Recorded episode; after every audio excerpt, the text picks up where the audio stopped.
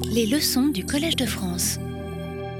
Chères auditrices et chers auditeurs, bonne nouvelle. Nous arrivons au deuxième volet de notre euh, cours intitulé Présence africaine dans les musées d'Europe, qui sera consacré aujourd'hui aux premiers objets arrivés dans ces collections européennes.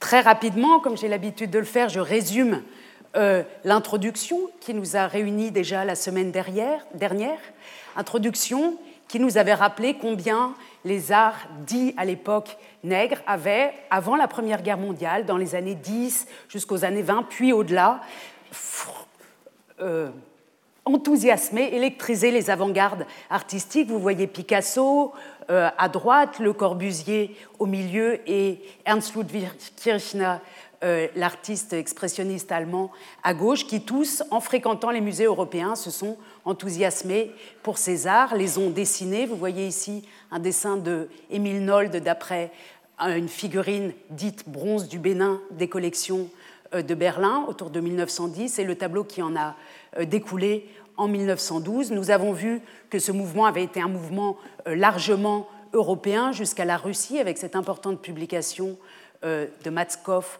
euh, très précoce et que même d'autres domaines artistiques, comme le cinéma tout récent, s'étaient emparés euh, de ces figures, de ces formes nouvelles. À l'époque, on ne parle pourtant pas de fécondation. Vous voyez qu'ici, Jacques Lipschitz, euh, dans une sorte d'interview sur l'art nègre, considère, c'est sa dernière phrase, que l'art africain a inspiré les Blancs, mais que l'art est resté bien blanc, il est bien blanc, et au même moment se met en place aux États-Unis, mais aussi en Europe, c'est-à-dire entre les années 5, 10 et les années 30, ce mouvement de réflexion sur la question raciale, sur la question de l'africanité, de ce qu'Aimé Césaire, que vous voyez ici à gauche, appellera euh, la négritude.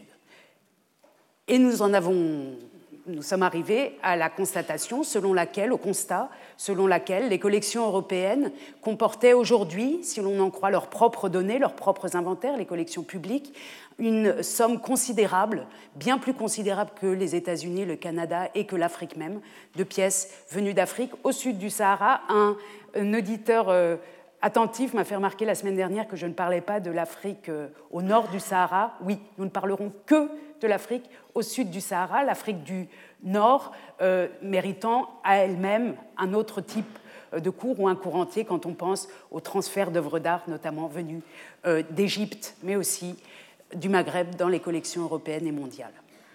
Nous voilà donc arrivés à la question des premiers objets, de la première venue, de la première présence africaine du sud du Sahara dans les collections européennes. Et nous allons aujourd'hui faire un voyage ensemble dans les années 1550, 1600. On va se déplacer jusqu'à peu près en 1650 avant de se quitter pour se retrouver la fois d'après. Le cours d'aujourd'hui est organisé en trois volets. Le premier s'intitule Dieppe 1550, le second Rare, cher et indien, il aurait aussi pu s'appeler Rare, cher et turc, et le troisième Congo-Prague 1600. Et euh, je commence par un document qui est notre document du jour, qui a une importance méthodologique pour le genre de recherche euh, que nous faisons. Ce document du jour, c'est ceci, on le voit là par la tranche. Il s'agit euh, d'un inventaire, de l'inventaire Fickler, conservé dans les collections de la bibliothèque d'État bavaroise, la Bayerische Staatsbibliothek, inventaire qui date de 1598, que vous voyez ici relié dans un parchemin de réemploi. Il faut imaginer un volume de la taille d'un papier à peu près A4, de 5 cm d'épaisseur. Et cet inventaire est le premier euh, à nous donner une idée du contenu de la Chambre des merveilles, de la Kunstkammer, de la Chambre des arts euh, du duc de Bavière au XVIe siècle, le duc Albert V. Alors un document comme celui-là, un Inventarium der, etc., donc de tous les objets qui se trouvent euh, dans cette Kunstkammer, est un document extrêmement précieux parce qu'il nous permet, même si euh, parfois, et dans le cas allemand c'est particulièrement difficile parce que l'écriture n'est pas une écriture latine, mais c'est ce type de document, qu'il s'agisse de la Bavière, mais aussi euh, de l'Italie, des collections françaises, britanniques, ce type de document nous permet de savoir à quel moment quelle pièce était dans une collection. quand on retrouve aujourd'hui une pièce dans une collection, on peut retourner en arrière jusqu'aux premiers inventaires et voir à quel moment elle entre. C'est un travail de détective difficile. On reviendra à cet inventaire. Sachez simplement qu'il comportait donc euh, en 1598 6000 objets euh, répartis sur 60 tables dans cet espace de la Kunstkammer de Munich. Et ces 6000 objets sont répartis en 3407 numéros d'inventaire. On y reviendra. Alors Dieppe. Dieppe en 1550, c'est là. Et il travaille à ce moment-là un géographe, un cartographe extrêmement euh, connu, devenu extrêmement célèbre, Pierre Descellier, cartographe français de la Renaissance et membre éminent de l'école de cartographie de Dieppe. Il a signé cette très grande euh, carte dessinée sur parchemin qui est aujourd'hui à la British Library à Londres et que vous pouvez consulter sur leur collection online. Il a dessiné, réalisé cette très grande carte du monde connu à Arc, près de Dieppe, faite à Arc par Pierre Descellier, PBRE, prêtre, l'an 1550, comme l'indique une cartouche en bas à droite, une inscription dans un cartouche en bas à droite de cette carte.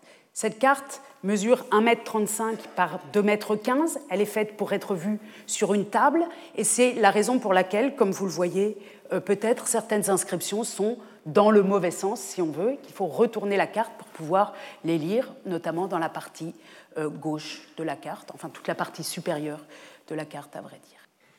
Cette carte est une carte qui a été commandée par le roi Henri II, une carte d'apparat, ce n'est pas une carte qui a servi à la euh, navigation. Elle combine en fait des données de cartes de navigation et des données de cartes du monde telles qu'elles existent depuis le XIVe siècle. Ce qui est extrêmement intéressant, typique aussi, c'est dans euh, le cas de cette carte, la description très précise des villes côtières que vous voyez ici pour le cas de l'Europe. Et si on descend jusqu'à l'Afrique, cette précision est maintenue ici jusqu'au golfe de Guinée et plus loin d'ailleurs. Donc une précision extrême des données indiquées sur les côtes. Vous voyez ici, si vous arrivez à lire, le Sénégal, euh, par exemple.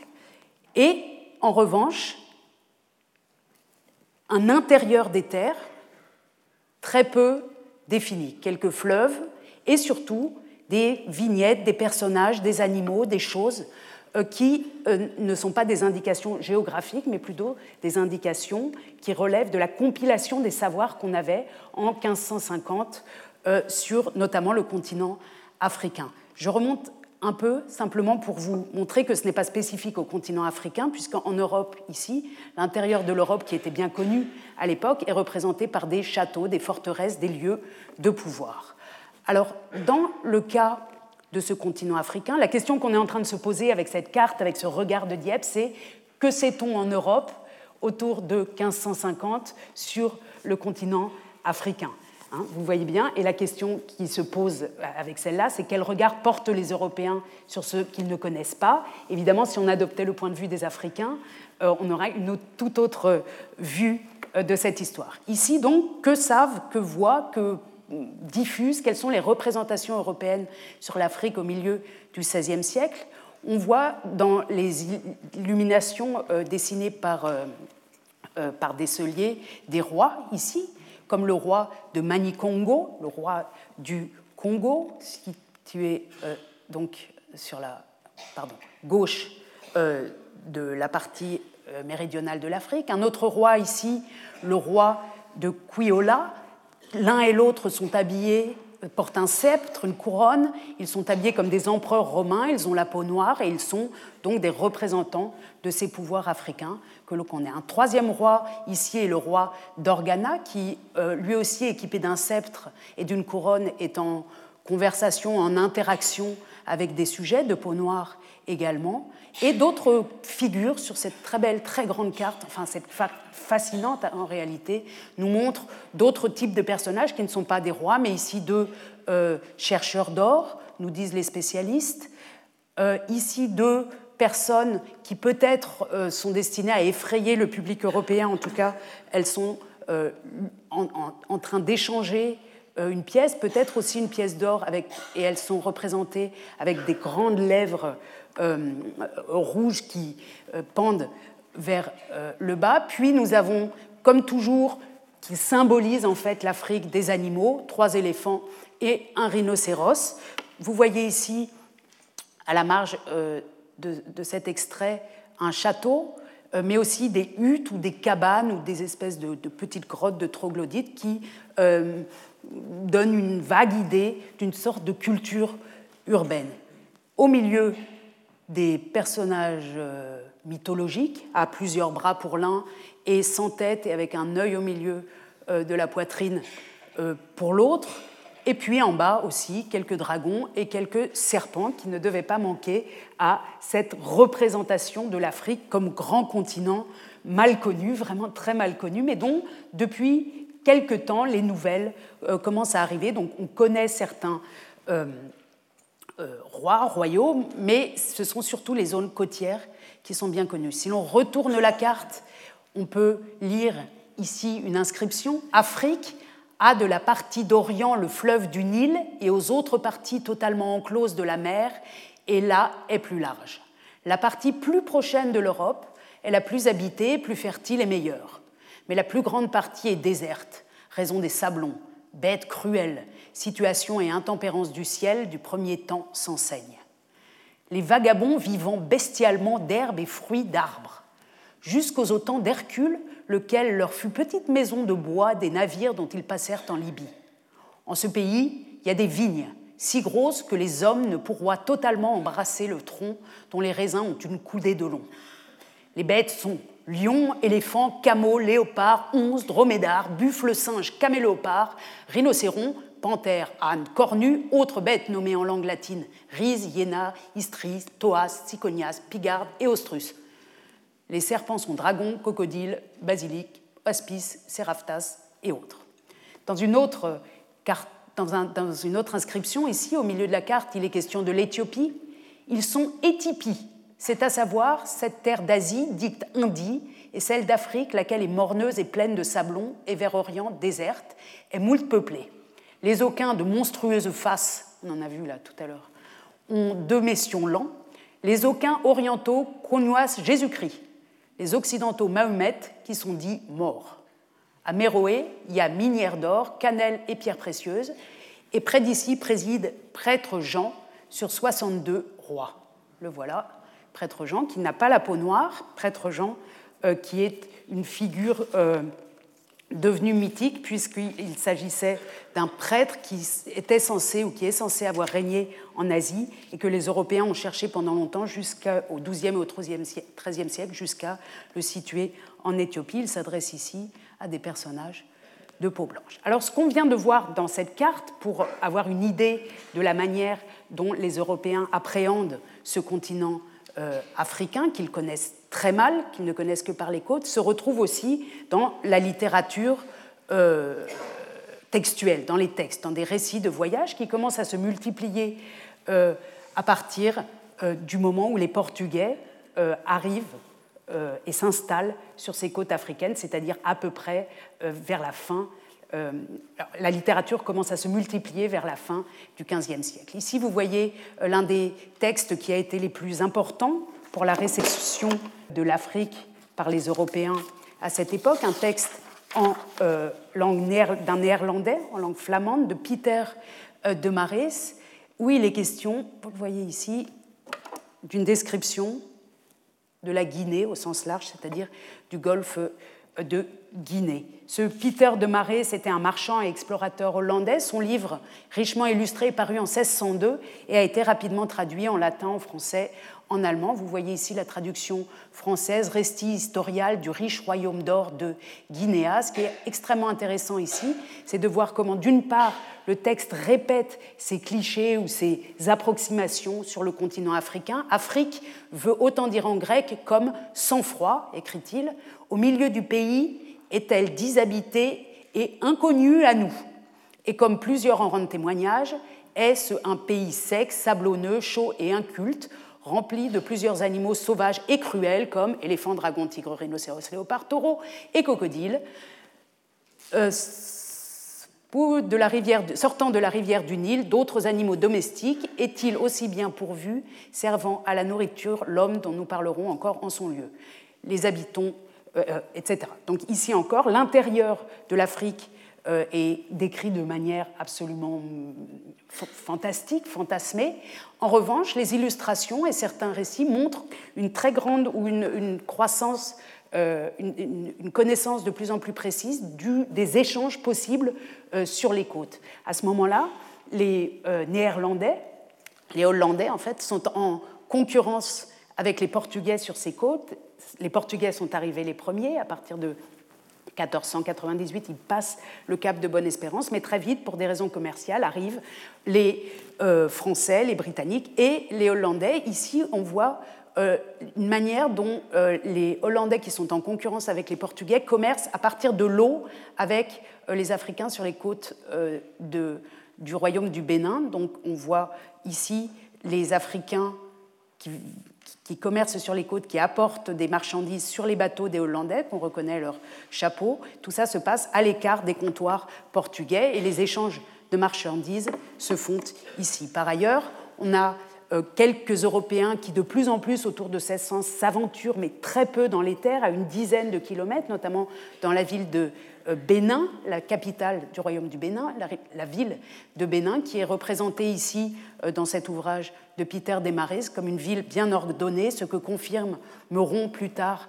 d'autres euh, visiteurs, d'autres voyageurs, comme le célèbre Olfert Dapper en 1668, qui lui aussi, ici il s'agit de la traduction française, publie euh, un texte à Amsterdam dans lequel, dans lequel il décrit toute l'Afrique, un texte de compilation, il n'y est pas allé lui-même, mais il compile les informations et écrit à propos de cette ville. Le palais du roi est à côté droit de la ville. C'est un assemblage de bâtiments qui occupe autant d'espace que la ville de Harlem et qui est fermé de murailles. Il y a plusieurs appartements pour les ministres du prince et de belles galeries pour la plupart, dont la plupart sont aussi grandes que celles de la bourse d'Amsterdam. Elles sont soutenues par des piliers de bois enchâssés dans du cuivre, où leurs victoires sont gravées et qu'on a soin de tenir fort propres. Les maisons sont près l'une de l'autre et rangées en bon ordre. Elles ont des toits, des auvents, des balustrades et sont ombragées de feuilles de palmier et de bananas. Ces peuples ne le cèdent point aux Hollandois en propreté. Ils lavent et frottent si bien leurs maisons qu'elles sont polies et reluisantes comme une glace de miroir. Alors on voit d'abord ici vraiment le regard de l'Européen qui, arrivant dans une grande ville, une grande capitale d'un royaume africain, regarde tout ça avec ses yeux de Hollandais. Il compare à Harlem et à Amsterdam. Il compare aussi le soin que euh, les personnes locales mettent à entretenir euh, leur maison. Mais on voit aussi que c'est un regard extrêmement extérieur. Retenez cet extrait qui nous sera très utile dans trois séances, puisqu'il sera question de ces. Euh, de, ces plaques de cuivre où les victoires sont engravées, où donc les, euh, les rois du Bénin racontent leur victoire, non pas de manière sous forme de texte, mais sous forme euh, d'image. On en reparlera. Voilà la page de couverture de cet ouvrage de Dapper extrêmement important, c'est traduit en français euh, sous le titre de Description de l'Afrique. Alors ce que les Européens ne voient pas, ce que les Européens, ce à quoi ils n'accèdent pas en étant seulement présents sur les côtes, c'est euh, les cultures qui ne sortent pas d'Afrique en quelque sorte. Je vous montre ici trois exemples qui servent simplement de, euh, euh, de, repères pour nous.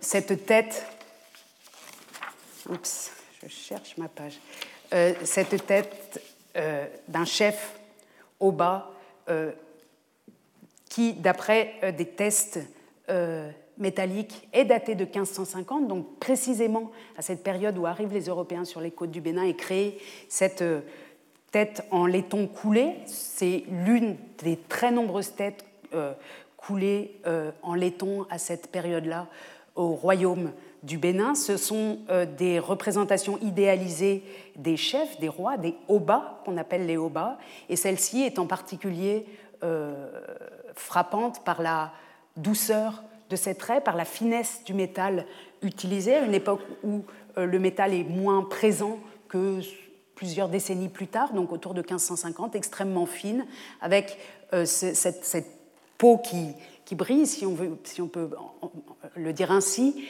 ses joues généreuses, ce visage juvénile très réaliste et la coiffure extrêmement ciselée de ce travail. Ce type de pièce-là, qui existe depuis plusieurs siècles, qui sont produites depuis plusieurs siècles dans la région du Royaume du Bénin, par exemple, les Européens ne les voient pas. Ce sont des pièces qui servent au culte des, qui servent dans les dynasties, qui servent aux rois pour rendre hommage euh, à aux générations précédentes, aux rois précédents, et donc échappent en 1550, 1600, 1650 et pendant longtemps aux Européens euh, l'existence d'un art ou d'une culture de la sculpture au Niger, dans ce qu'on appelle aujourd'hui le Nigeria, dans ces régions, euh, qui est une culture extrêmement ancienne. Vous voyez ici un ouvrage d'Ekpo Eyo de 1977 intitulé 2000 ans d'art nigérian. Donc on a une très longue tradition qui explique aussi la qualité, en 1550, la très grande qualité de euh, la pièce que nous venons de voir. Ce que les Européens euh, ne peuvent pas voir, ne voient pas non plus, c'est par exemple euh, ce fameux rhinocéros d'or dont il a déjà été question la semaine dernière, le rhinocéros d'or trouvé à Mapongubwe dans les années 1930, qui est une pièce dont on, considère qu'elle a été euh, réalisée au XIIIe siècle.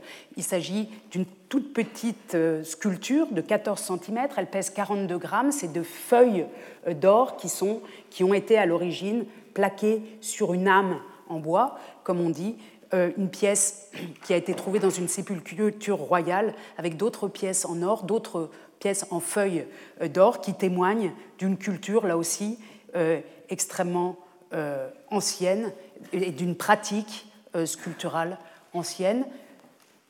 Mon collègue François-Xavier Fauvel en a fait le héros euh, de l'un de ses livres remarquables, Le rhinocéros d'or, Histoire du Moyen Âge africain, ce moyen, dont je vous recommande vivement la lecture. Ce Moyen Âge africain et la Renaissance africaine, en quelque sorte, les Européens ne la voient pas. Les Européens arrivent avec leurs yeux d'Amsterdam ou de Harlem ou d'Anvers et ils, comparent à ce qu'ils connaissent, mais ils n'entrent pas dans euh, cette euh, autre culture.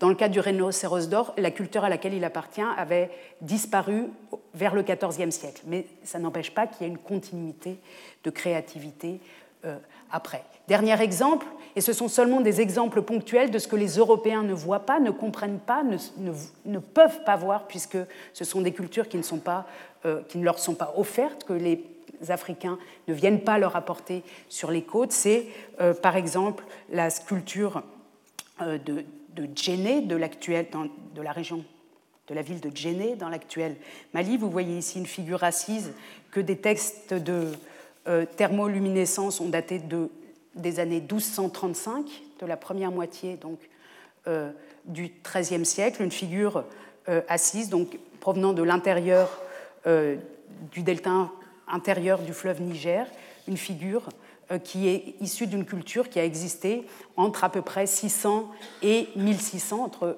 donc pendant près de 1000 euh, ans, et qui euh, donne la preuve aussi d'une grande maîtrise de la sculpture. Ici, vous voyez ces contours fluides du corps qui semblent replié sur lui-même, peut-être, selon les spécialistes, peut-être, c'est une interprétation en position de deuil. Beaucoup de questions se posent euh, avec ce type d'objets qui ont été euh, étudiés aussi. Donc, mis ici encore un titre qui montre la longueur de ces cultures, mille ans de, de sculpture en terre cuite au Mali, de la, Geno, de la capitale de Geno, Geno, pardon, un ouvrage qui fait le point sur ces questions paru euh, récemment. Donc, ce que les Européens ne voient pas, ne comprennent pas, c'est, comme le montre cette carte-là, qui, qui, nous représente les royaumes d'Afrique au XVIe siècle, c'est la présence euh, de cultures anciennes, nombreuses, créatives et riches euh, dans cette Afrique. Et si vous voulez en savoir davantage, et ensuite on va pouvoir rentrer dans le vif du sujet, je vous recommande à la fois la lecture du tome 4 de l'histoire générale de l'Afrique euh, publié par l'UNESCO dans les années 80, qui, tome 4, est consacré à l'Afrique du XIIe au XVIe siècle. Euh, l'ouvrage d'Eliaka Mbokolo, Afrique noire, Histoire et civilisation, le premier tome qui, euh, raconte, qui, décrit l'histoire, analyse l'histoire de l'Afrique jusqu'au XVIIIe siècle. Et bien sûr, paru récemment, la somme dirigé par François-Xavier Fauvel sous le titre L'Afrique ancienne, mondes anciens, qui fait le point sur toutes ces questions qu'ignorent les Européens du 15e, 16e siècle. Mais nous voilà arrivés au cœur de notre propos. Alors, qu'est-ce qui se passe à Dieppe en 1550 Quels sont les objets qui arrivent euh, jusque dans les collections européennes Et nous arrivons donc au deuxième volet euh, de ce cours qui s'intitule Rares, chers et indiens. Et vous allez voir pourquoi. Vers 1510, Valentin Fernandez, dans sa description de la côte occidentale d'Afrique, note que en Sierra Leone, il y a des hommes fort doués et ingénieux qui sculptent dans l'ivoire des œuvres merveilleuses à voir de toutes les choses qu'on leur demande de faire, c'est-à-dire des cuillères, des salières, des poignées pour dagues et toute autre chose délicate. On a ici l'indication d'un artisanat qui est euh, situé euh, dans ce qui s'appelle alors et qui est aujourd'hui aussi à peu près le Sierra Leone, l'indication d'un artisanat sur l'ivoire absolument soufflant de virtuosité. On nous parle d'ici d'œuvres merveilleuses. À cette époque-là, autour de 1540, 1550, l'Europe est en train de se doter de euh, ce qu'on appellera, ce qu'on appelle des cabinets de curiosité, dont euh, euh, comme premier de Médicis, par exemple, sera l'un des, des, collectionneurs les plus éminents. Vous le voyez ici dans un portrait de Bronzino. Donc partout en Europe, en Italie, dans les capitales italiennes, dans les capitales de l'espace germanique, dans les capitales euh, en France, dans différentes euh, villes euh, de France, se forment ces petites collections qu'on appelle à l'origine des, des, estudes ou des studiolos en Italie.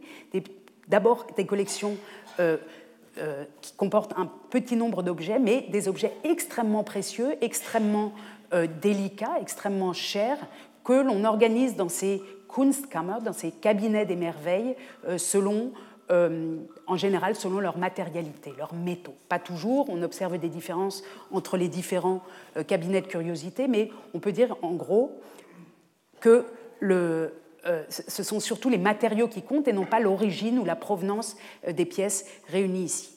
Le cabinet de curiosité, le musée Medici au milieu des années 1500, au milieu du XVIe siècle, vers 1550, sera parmi les premiers à euh, collectionner des pièces venues de Sierra Leone, donc de ces pièces qu'on appelle aussi euh, afro-portugaises, qui sont euh, faites sur commande des Européens dans les ateliers, soit du Sierra Leone, soit un petit peu plus tard du Bénin. C'est pour ça qu'on les appelle soit des pièces sapi portugaises quand elles viennent du Sierra Leone, soit bini portugaises quand elles viennent du, de la région du royaume du Bénin. Ces trois cuillères-ci que, euh, vous, que vous voyez reproduites sont aujourd'hui toujours, existent aujourd'hui toujours dans les collections euh, de Florence. Et d'après les euh, spécialistes de ces collections, d'après les conservateurs, ces trois-ci, qui sont aujourd'hui conservés au, au musée d'anthropologie de Florence, sono i più antichi manufatti africani documentati in una collezione europea, c'est-à-dire européen. Euh, donc ici, les conservateurs considèrent, ceux qui travaillent avec ces inventaires, qui connaissent bien la présence de ces objets euh, d'Afrique au sud du Sahara dans les collections européennes, considèrent que ces trois cuillères d'apparat sont les trois plus anciennes dans des collections dynastiques en Europe. Vous voyez qu'elles ont toutes à peu près la même taille et dans toutes les autres collections aussi, elles font à peu près 25 euh, cm. Elles sont euh, mm, faites d'une extrême euh, douce et fine, très fine partie d'ivoire et agrémentée d'une partie supérieure extrêmement ornée, avec souvent des formes ici de quadrupèdes ou zoomorphes en tout cas, et elles sont d'une extrême délicatesse. Il ne s'agit évidemment pas de cuillères d'usage, mais d'objets que l'on collectionne dans euh, ces euh, cabinets dynastiques et qu'on met à côté d'autres pièces en ivoire, notamment de fabrication euh, européenne. On trouve ce type de cuillère, donc dite sapi portugaise, dans d'autres collections. Celle-ci était inventoriée selon les conservateurs de la collection Medici sous le titre, dans leur premier inventaire, sous le label de pièces venues de Turquie. Et on voit bien dans ces inventaires que la provenance compte assez peu. Soit il est question de pièces venues de Turquie, soit ici, comme cette cuillère, ici vous voyez mieux peut-être la finesse euh, du travail euh, dans, la partie inférieure de la cuillère qui est surmontée par un oiseau. Euh, celle-ci est conservée dans, au, musée, à présent au musée ethnographique de Vienne, mais était à l'origine euh, elle vient de la, de la, maison impériale de Vienne. Par le biais de déménagements successifs, elle s'est retrouvée donc dans une collection ethnographique venant d'une des Kunstkammer euh, des Habsbourg. Et euh, ici, il s'agissait aussi, selon les inventaires, d'une pièce turque. En général, ces pièces ne sont pas isolées, on les trouve en grand nombre. Dans cette publication de la fin du XIXe siècle, vous voyez les les Elfenbeinarbeiten aus Afrika, donc les travaux en ivoire venus d'Afrique, dans les collections de Vienne, et elles sont en nombre important. Et c'est seulement au fil des siècles, avec la fin de l'histoire des Kunstkammer au XVIIe, XVIIIe siècle, avec la recomposition des collections dans les capitales européennes, qu'elles vont se retrouver dans d'autres types de musées et que certaines euh, vont se perdre. Si on reprend le fameux euh, catalogue de l'inventaire de Fichtler, Fichtler que j'évoquais euh, tout à l'heure. On voit présenté ici sous le numéro 240. Alors c'est illisible pour vous, mais en tout, et pour moi aussi d'ailleurs presque. Je m'applique euh, beaucoup. Mais on voit ici sous le numéro 240 qu'il est question de pièces indianes, des pièces indiennes, et parmi lesquelles 64 indianische Löffel, donc 64 cuillères indiennes. Ces cuillères indiennes sont en réalité des pièces donc venus dans le cadre de ce commerce entre les Européens et les artisans africains et les royaumes africains du golfe de Guinée, qui se retrouvent ici donc dans les collections euh, au milieu du XVIe siècle, dans les collections de Munich. Parmi les 64 euh, cuillères indiennes, quelques-unes seulement ont été euh, conservées aujourd'hui à Munich, où on peut les voir euh, au musée d'ethnographie, là encore. Elles sont parties, elles ont quitté en fait leur cadre naturel, qui était un cadre de merveille, un cadre euh, d'étonnement aussi sur celui de la curiosité et de la, de la fascination pour la virtuosité des artisans, donc des pièces extrêmement coûteuses, extrêmement rares, qu'on trouve aujourd'hui depuis le 19e siècle dans des musées d'ethnographie. En voilà encore une, très jolie, enfin elles sont toutes très, très fines, très belles, très, très touchantes. Euh, elles ont le même type de format, hein, euh, donc elle aussi 25 cm. Celle-ci vient de la Kunstkammer de Saxe, du roi de Saxe.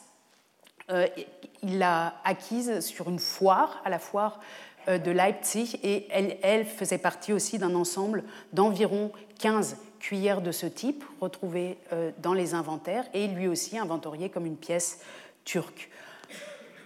Jusqu'à présent, on a évoqué le cas de pièces qui étaient arrivées dans des Kunstkammer, dans des collections de curiosités, dans les collections de merveilles euh, au XVe siècle et qui, par euh, la recomposition des collections, étaient aujourd'hui dans d'autres types de collections mais n'étaient jamais sorties de la propriété euh, dynastique, qui est devenue propriété parfois des, républiques comme en Allemagne et en Autriche. Mais d'autres cas montrent que comme euh, dans le cas de cet ensemble euh, photographié ici à la fin du XIXe siècle par le British Museum, que les musées ont acquis au XIXe siècle des euh, collections de ce type qui avaient été collectionnées par des particuliers.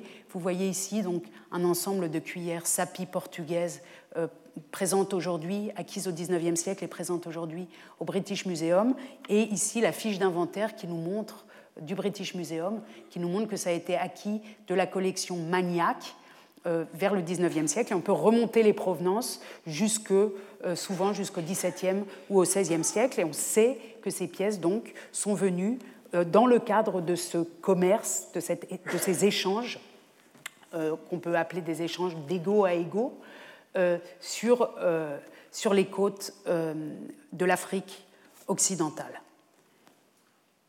Ce type de pièces-là, ces cuillères, sont peut-être les plus significatives de ces premiers objets venant d'Afrique au sud du Sahara dans les collections européennes. Un autre type d'objet très typique, très représenté, très fréquent, euh, et celui des salières, également en ivoire, l'ivoire évidemment venant des éléphants, des salières telles qu'elles ont pu être collectionnées par d'autres grands collectionneurs royaux, princiers, dynastiques. Vous voyez ici Albert V de Bavière qui joue à l'instant aux échecs avec sa femme, Anne d'Autriche, sur une miniature dessinée, peinte sur parchemin. Alors, en 1552, j'ai souhaité rester dans ces années 1550. À cette époque-là, lorsque se forme le cabinet des merveilles de Munich, arrivent dans les collections des pièces comme celle-ci, qui sont considérées ou qui sont nommées euh, des salières. Ici, il s'agit simplement d'un fragment. Seuls les pieds de cette salière euh, sont conservés. Cette salière, euh, qui, elle aussi, donc, vient à la même provenance et fait partie du type de pièce qu'on va trouver dans un grand nombre de cabinets de curiosité. Vous voyez ici, parce que la qualité de l'image est bonne, combien le travail de l'ivoire est fin, d'une part, et combien les formes représentées, alors c'est plus net ici que dans le cas des cuillères, sont une fusion entre ce que les artisans de, l'Europe centrale, du côté d'Augsbourg euh, notamment, euh, pouvaient fabriquer dans ces années-là, à la Renaissance, mais avec des visages, des formes empruntées euh, aux traditions africaines, avec les visages notamment de ces femmes très typisées. Je vous en montre quelques autres, on en trouve peut-être des dizaines actuellement encore dans les collections euh, publiques européennes. Celle-ci euh, est conservée elle aussi au musée euh, de Vienne. Elle est originaire des collections de Rudolf II, qui était dans les collections des Habsbourg, donc dans les collections étaient réparties entre Vienne et Prague. On y voit un personnage qui fume une pipe et puis assis sur un certain nombre de coussins ou de, volutes ornementés, et le, le, socle, la base de la pièce représente des personnages et des animaux avec des serpents qui sont en tête à tête ici avec ces animaux euh, fantastiques, un échange, euh, tandis que les, trois personnages ici euh, regardent devant eux. Si on retourne la pièce, on y voit, donc pardon, collectionné par Rudolf de Habsbourg, le voici, euh, ici, grand collectionneur, dont la, plus célèbre collection, la plus célèbre partie de la collection était à Prague et l'autre au château d'Ambras. Et quand on retourne la pièce, on voit à son numéro d'inventaire qu'elle provient bien des collections euh, Habsbourg. On pourrait multiplier les exemples, par exemple, notamment avec celle-ci, cette salière, il faut imaginer des pièces d'une trentaine de centimètres ici, qui représentent une maternité, la Vierge et l'enfant. Euh, elle est conservée, celle-ci, à Londres. Elle a été acquise récemment par le British Museum euh, sur le marché de l'art et elle aussi euh, représente des traits donc d'hybridité entre une iconographie chrétienne d'une part et une iconographie inspirée euh, d'animaux en tout cas ou d'éléments africains. On voit ici sur la base un personnage ici inquiété par, semble-t-il, à genoux, priant peut-être, inquiété ou soutenu peut-être euh, par deux euh, lions. Toutes ces créations de la Renaissance africaine ou de la Renaissance européo-africaine ont été euh, mises en évidence et étudiées au milieu des années 50 par William Fagg dans cet ouvrage donc sur les ivoires afro afro-portugaise, qu'il a appelé les, euh, ivoires afro-portugaises. Et c'est intéressant de voir comment la couverture de cet ouvrage, euh, dans les années 1950, euh, fait appel à nos réflexes, entre guillemets, art nègre, alors que les pièces dont il est, avec cette, cette figure assez difficile à, reconnaître, un peu effrayante, ce fond noir, un design de couverture qui, joue entre le, jaune enfin la couleur d'un ivoire un peu jaune, le noir du fond, le rouge du A, etc. Donc quelque chose d'assez musclé, d'assez expressionniste euh, dans la couverture pour des pièces qui en réalité ressemblent beaucoup, sont très cousines des autres pièces en ivoire qu'on pouvait trouver, ou d'orfèvrerie d'ailleurs, par leur forme, qu'on pouvait trouver dans les collections européennes de la Renaissance.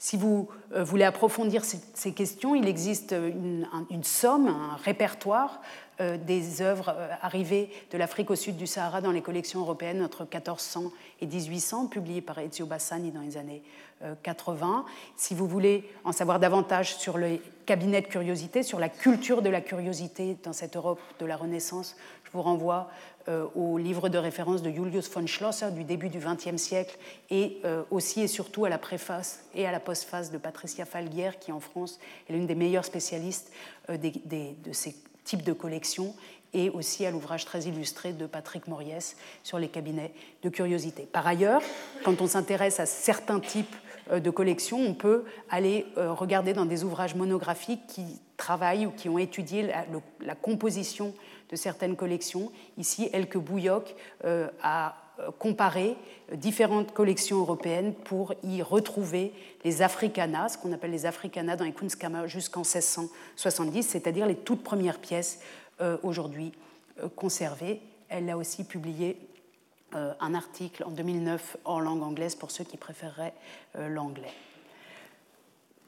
Donc on a évoqué les ivoires très présents dans les collections européennes du XVIe siècle, de la Renaissance, d'autres types d'objets venus euh, d'Afrique au sud du Sahara, de ce commerce avec la côte euh, occidentale de l'Afrique sont présentes très rarement et n'ont pas été détruites au fil des siècles dans les collections euh, actuelles, notamment ce petit panier, alors qui, qui représente ici l'intérêt, l'engouement très vif pour, les, pour la vannerie de la région du royaume du Congo. Cette petit, ce petit panier ici est aujourd'hui dans les collections euh, du Lindenmuseum à Stuttgart. Et on sait par une inscription qu'il est arrivé euh, vers, euh, vers à la fin du XVIe siècle dans ses collections du Württemberg, dans la Kunstkammer du duc de Württemberg. Alors leur, leur, leur spécificité, c'est l'extrême richesse du tissage ici. Ce sont des, euh, pièces euh, tissées avec des fibres végétales qui forment des motifs extrêmement des motifs géométriques euh, extrêmement raffinés et d'une pièce à l'autre qui diffèrent toujours les uns des autres. Donc ce type-là de, petits objets, de petits paniers comme celui-ci, de petites boîtes, est présent encore aujourd'hui dans quelques collections public ou d'autres objets faits d'autres matériaux, comme cette grande cuillère d'apparat aussi euh, issue du Linden Museum euh, à Stuttgart, qui vient aussi de cette région euh, du Sierra Leone ou du Bénin. Donc il s'agit, comme vous le voyez, de pièces qui ont été fabriquées par, pour les clients, si on, veut, si on veut utiliser ce terme, pour les clients européens qui ont été souvent fabriqués d'après des modèles que ceux-ci avaient proposés, mais qui révèlent, ou bien et qui révèlent, une extrême dextérité, une longue pratique de la sculpture depuis euh, longtemps, sauf que les Européens donc achètent, échangent, acquièrent à haut prix euh, des pièces qui leur rappellent qui leur rappellent eux-mêmes en fait, qui ne sont pas issus des usages euh, des régions avec lesquelles ils sont en contact. Une ou deux exceptions euh, se, trouve néanmoins dans euh, les collections euh, de la Renaissance en Europe, comme par exemple ce plateau de divination issu de la région du royaume d'Alada, dans l'actuelle République du Bénin, un plateau de divination qui est utilisé pour les cultes, dans le culte vaudoun, qu'on retrouve aujourd'hui dans les collections de Ulm, de Ulm où euh, se trouvait un cabinet de curiosité au XVIIe siècle extrêmement prestigieux, le cabinet de Christophe Weichmann, qui, avait, donc, qui arrivait assez tardivement dans cette tradition. Et ce Christophe Weichmann avait collectionné euh, aussi des textiles, des vêtements et quelques hum, sacs, et notamment cette, ce plateau de, divination qui sert donc à, lire des, des, des les oracles de Fa. Et celui-ci est l'un des plus célèbres. J'en arrive au troisième et dernier point, qui s'intitule Congo-Prague 1600. Donc pour le moment, ce qu'on a fait, c'est que d'abord, on a constaté que l'Europe des années 1550-1600 connaissait mal l'Afrique de l'intérieur ou ne la connaissait pas du tout. Elle lui est inconnue, comme disait Peter Dimaris, mais il connaît extrêmement bien les côtes et font des descriptions très précises du type d'échange qu'on peut y faire euh, et du type de euh, marchandises qu'on peut y acquérir, y compris des marchandises qu'on pourra ensuite euh, négocier à haut prix sur le marché européen, puisqu'elles intéressent particulièrement les souverains, d'une part. D'autre part, on a constaté que ce type de pièces sont des types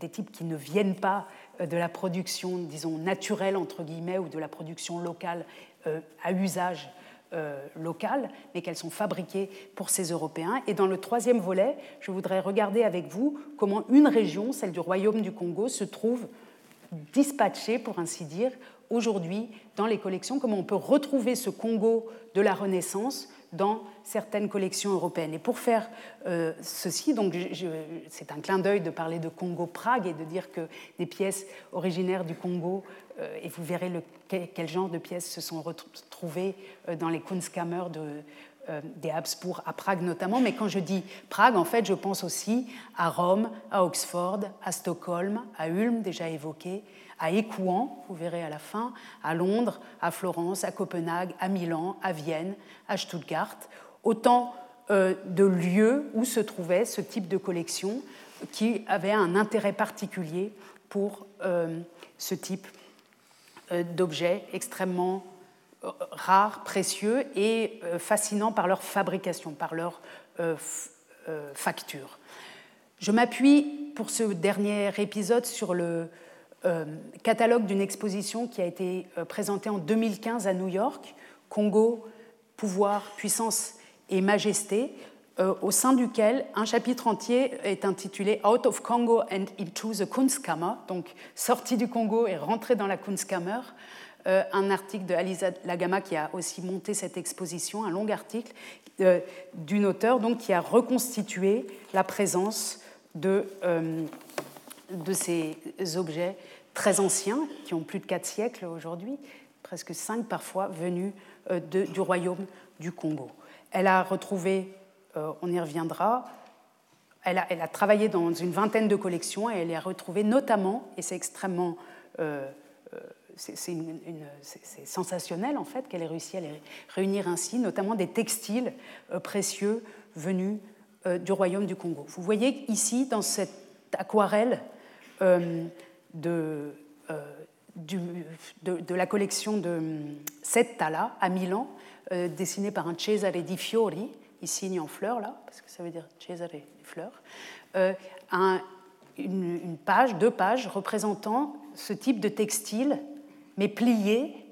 Donc on, y voit ici la face, en fait, la face la face intéressante et la face cachée, ils sont pliés, ils se découvrent à peine, et on reconnaît à ces motifs géographiques, euh, géométriques, et à l'inscription ici qui est difficile à lire, qu'il s'agit euh, de textiles venus d'Afrique. Alors euh, grâce à cette exposition du Métropolitan, les organisateurs ont réussi à réunir 60 pièces de textiles provenant de la région du Royaume du Congo au XVIe siècle, arrivées au XVIe siècle dans les collections européennes, 60 pièces qui ont été présentées ainsi, issues de 19 euh, collections.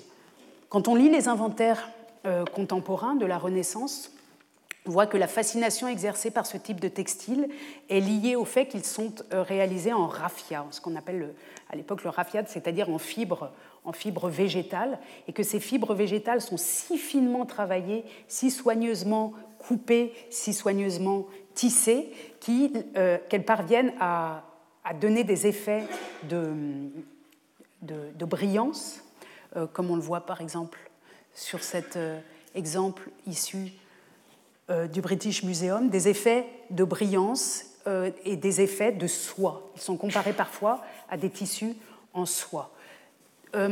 donc on les trouve sous forme de, de de pans de tissus non, non, traités, mais aussi beaucoup sous forme cousue, de coussins comme celui-ci et d'autres que nous allons voir. Et il se manifeste donc, il se, se distingue d'une part toujours par ses motifs géométriques qui varient d'un exemplaire à l'autre et par leur matérialité même, c'est-à-dire ces fibres de raffia. Et c'est intéressant de lire dans les inventaires euh, de, la Renaissance, euh, de voir la difficulté qu'ont parfois ceux qui réalisent ces inventaires, qui rédigent ces inventaires, à décrire euh, leur matérialité précisément. Ils ont une attention particulière à, ce, à cette fibre et à la douceur et à la, le côté lisse et doux de ces de ces tissus. Je vous en montre quelques-uns sans trop m'y arrêter et en vous renvoyant au catalogue du Métropolitan notamment. Donc ici, en voici un issu du British Museum inventorié en 1674, donc qui forcément a été produit au XVIe ou au XVIIe siècle, comme l'indique d'ailleurs la datation. Un autre exemple issus du Pitt Rivers Museum d'Oxford. Euh, les formats sont toujours à peu près euh, les mêmes. Ici, vous voyez 50 par 20 cm, ce sont de petits euh, coussins, mais si je retourne en arrière, vous voyez que certaines pièces voilà, ne sont pas sous forme de, de housse, mais sont des pièces de, format plus grand, plutôt des, pourrait, qui ressembleraient plutôt à des tapis. Stockholm également, là encore, 49 par 50 cm. Nous sommes ici dans les collections royales euh, de euh, Suède. Peut-être un mot sur les collections de Suède.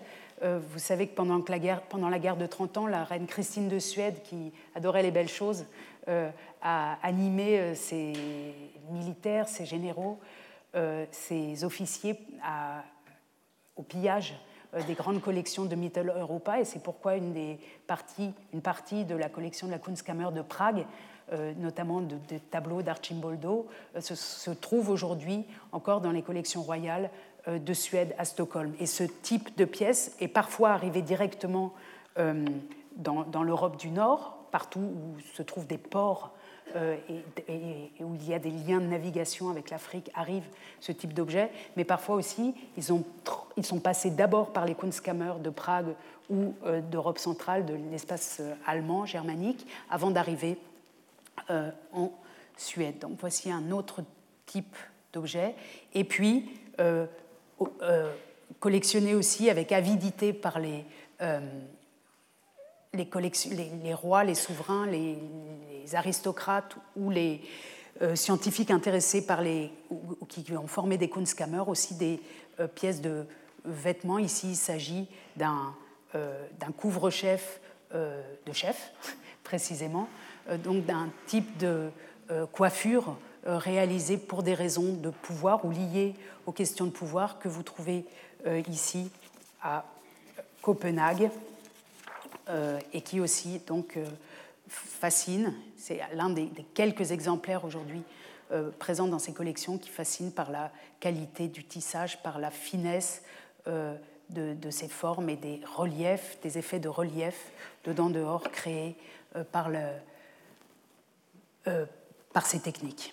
Dernier exemple, avant de conclure, celui euh, d'un olifant. J'ai peu évoqué les olifants qui font partie aussi, comme les autres pièces d'ivoire, de celles qui arrivent euh, d'Afrique à la Renaissance. On en trouve, ou en tout cas l'exposition de New York on a, retrouvé 10 originaires de la région du Congo dans les collections européennes actuelles. Celui-ci est aujourd'hui au musée de la Renaissance. Il était autrefois euh, au musée de Cluny et venait de la collection d'Alexandre du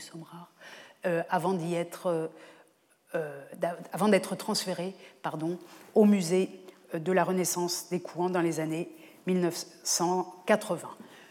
Voilà, que dire? Premiers objets, d'abord Premièrement, constat, l'art dit nègre qui nous avait occupé la semaine dernière, l'art africain, l'art d'Afrique au sud du Sahara, n'est pas une invention du XXe siècle, n'est pas quelque chose qui surgit avec la période coloniale ou, euh, l'accumulation euh, liée à la création des musées ethnographiques du XIXe siècle, mais eh bien, lui précède bien. La, le continent africain possède une tradition, d'abord à une longue histoire, une longue histoire liée à une longue histoire de sa créativité, de sa euh, matérialité. Ces objets, souvent, sont euh, liés à des cultes ou à des pratiques dynastiques que les Européens euh, voient, observent peut-être de très loin, mais en tout cas, les Européens de la Renaissance ne s'approprient pas ces objets, et les objets qui viennent chez eux, chez nous, dans ces collections, sont des objets fabriqués euh, par euh, ces artisans extrêmement expérimentés pour eux.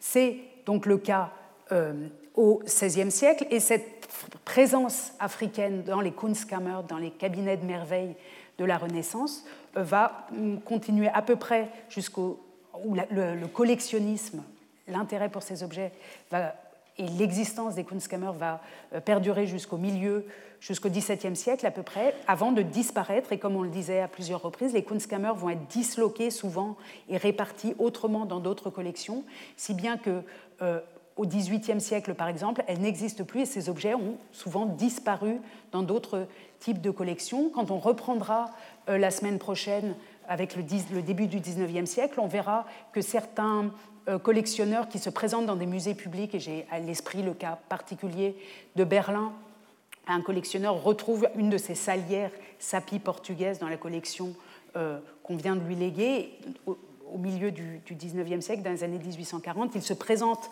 à Berlin euh, au musée et un, des grands experts à qui on demande d'où peuvent venir ces objets à ce moment-là est le grand voyageur Alexandre de Humboldt, le grand euh, connaisseur des musées et du monde. Et Alexandre de Humboldt écrit un rapport sur cette pièce qu'on vient de lui apporter en disant que c'est sûrement quelque chose qui vient de Sibérie euh, et que d'ailleurs euh, il n'avait jamais vu ça ailleurs avant, mais c'est sûrement quelque chose qui vient de Sibérie. Tout ça pour dire qu'au XIXe siècle, on aura oublié ces objets dans les capitales européennes. Ils ont disparu du, du paysage mental, si on veut, des collectionneurs, de, leur horizon, du collectionnisme, euh, mais ils sont bien présents et ils continuent d'être présents dans ces collections, même s'ils ont été euh, certains détruits ou, mal, euh, inventoriés par la suite.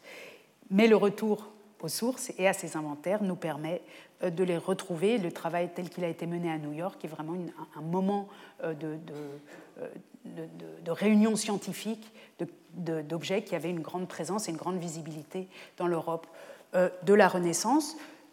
Il est 11h57, nous nous retrouvons la semaine prochaine au 19e siècle. On va faire un bond euh, qui nous mènera avant Berlin, c'est-à-dire avant la conférence dite du Congo ou la conférence Africa Conference de 1884. Je vous remercie. Retrouvez tous les contenus du Collège de France sur www.colège-2-france.fr.